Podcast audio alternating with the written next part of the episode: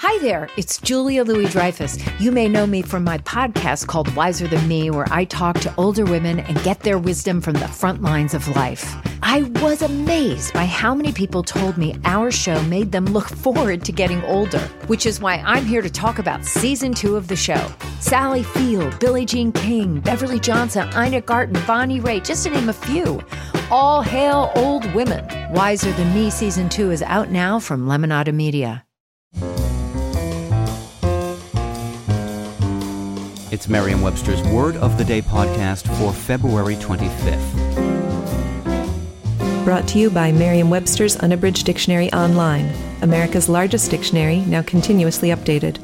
Learn more at merriam webster unabridged dot com. Today's word is quantal, spelled Q U A N T A L.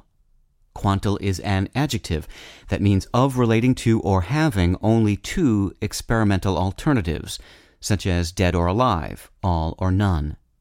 It can also mean of or relating to a quantum or to quanta, as of energy or a neurotransmitter. Here's the word used in a sentence from The Optics of Life, A Biologist's Guide to Light in Nature by Sonke Johnson.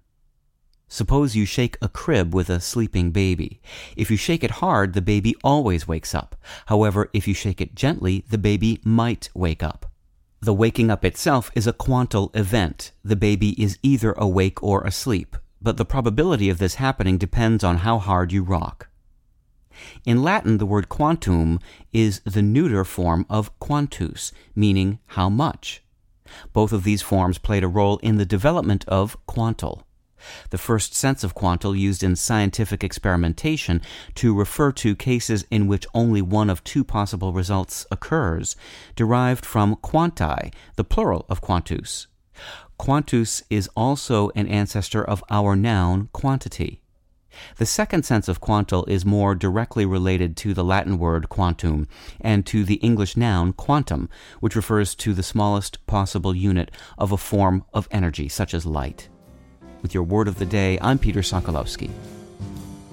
Visit the new Merriam-Webster Unabridged, America's most comprehensive online dictionary and the best source of current information about the English language.